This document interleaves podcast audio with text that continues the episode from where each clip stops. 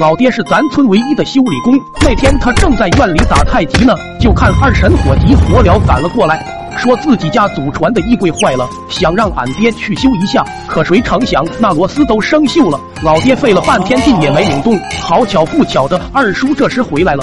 刚要推门，就听见屋里传来二婶的声音：“大哥，你身子骨也不行呀！”啊，让我来。接着就传出了他用力的声音。二叔这都懵了，还没反应过来。老爹继续说：“二嫂，你姿势不对呀，这样使不上劲。你你上去算了，还是换我上。你也太不熟练了。”就这样，经过老爹的不懈努力，螺丝总算是给拧了下来，可铁锈全掉在了柜里的衣服上。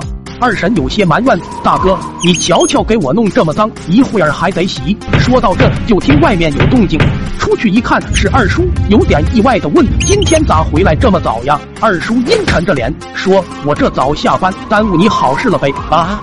二婶一看这架势，还以为他知道了衣柜的事，委屈的低下头。本来不想和你说，俺错了了，你就原谅我呗，好不好吗？二叔快气炸了，嘿，赶紧带着孩子回娘家吧，不要脸！二婶也炸毛了，啥什么不要脸？人家大哥是专业的，你要是行，我至于找人家吗？啊！